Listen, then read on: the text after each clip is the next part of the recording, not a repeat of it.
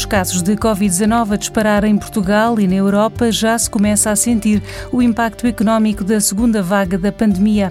Carlos Andrade, economista-chefe do Novo Banco, explica que, ao contrário da primeira vaga, desta vez a recuperação parece mais lenta. Nós tivemos uma forte queda da atividade económica no segundo trimestre, que apanhou o pico do confinamento, e depois disso temos uma recuperação no terceiro trimestre, com a reabertura gradual das economias. O que nós uh, sabemos é que esta recuperação que vimos no terceiro trimestre é assimétrica.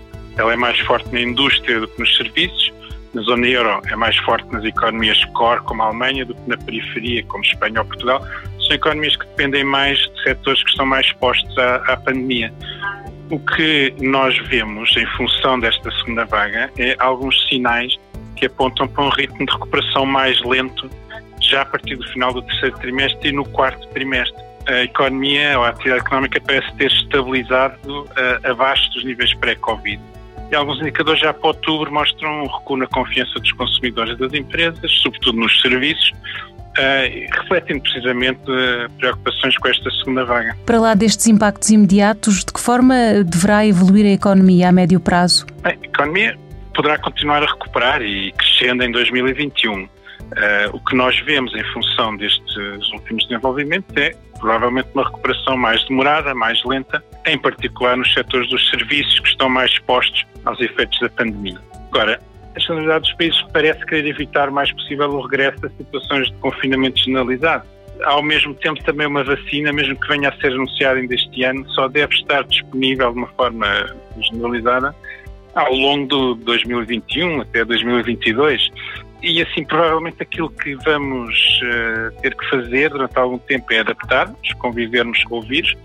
Isso deve traduzir-se naquilo que chamamos uma economia prudente, isto é, uma economia onde as decisões são guiadas por critérios mais preventivos, mais cautelosos do, do que no passado.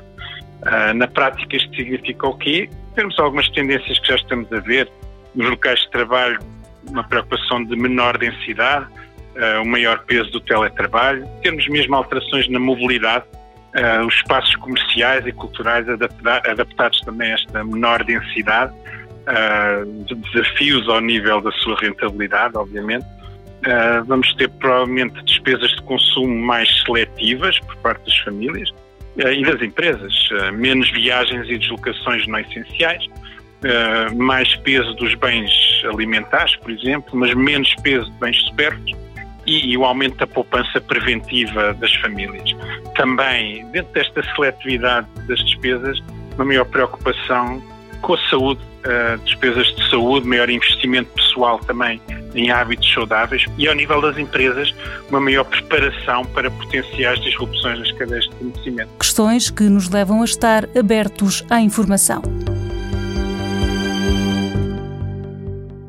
Um programa da TSF e do Novo Banco que dá respostas que abrem portas.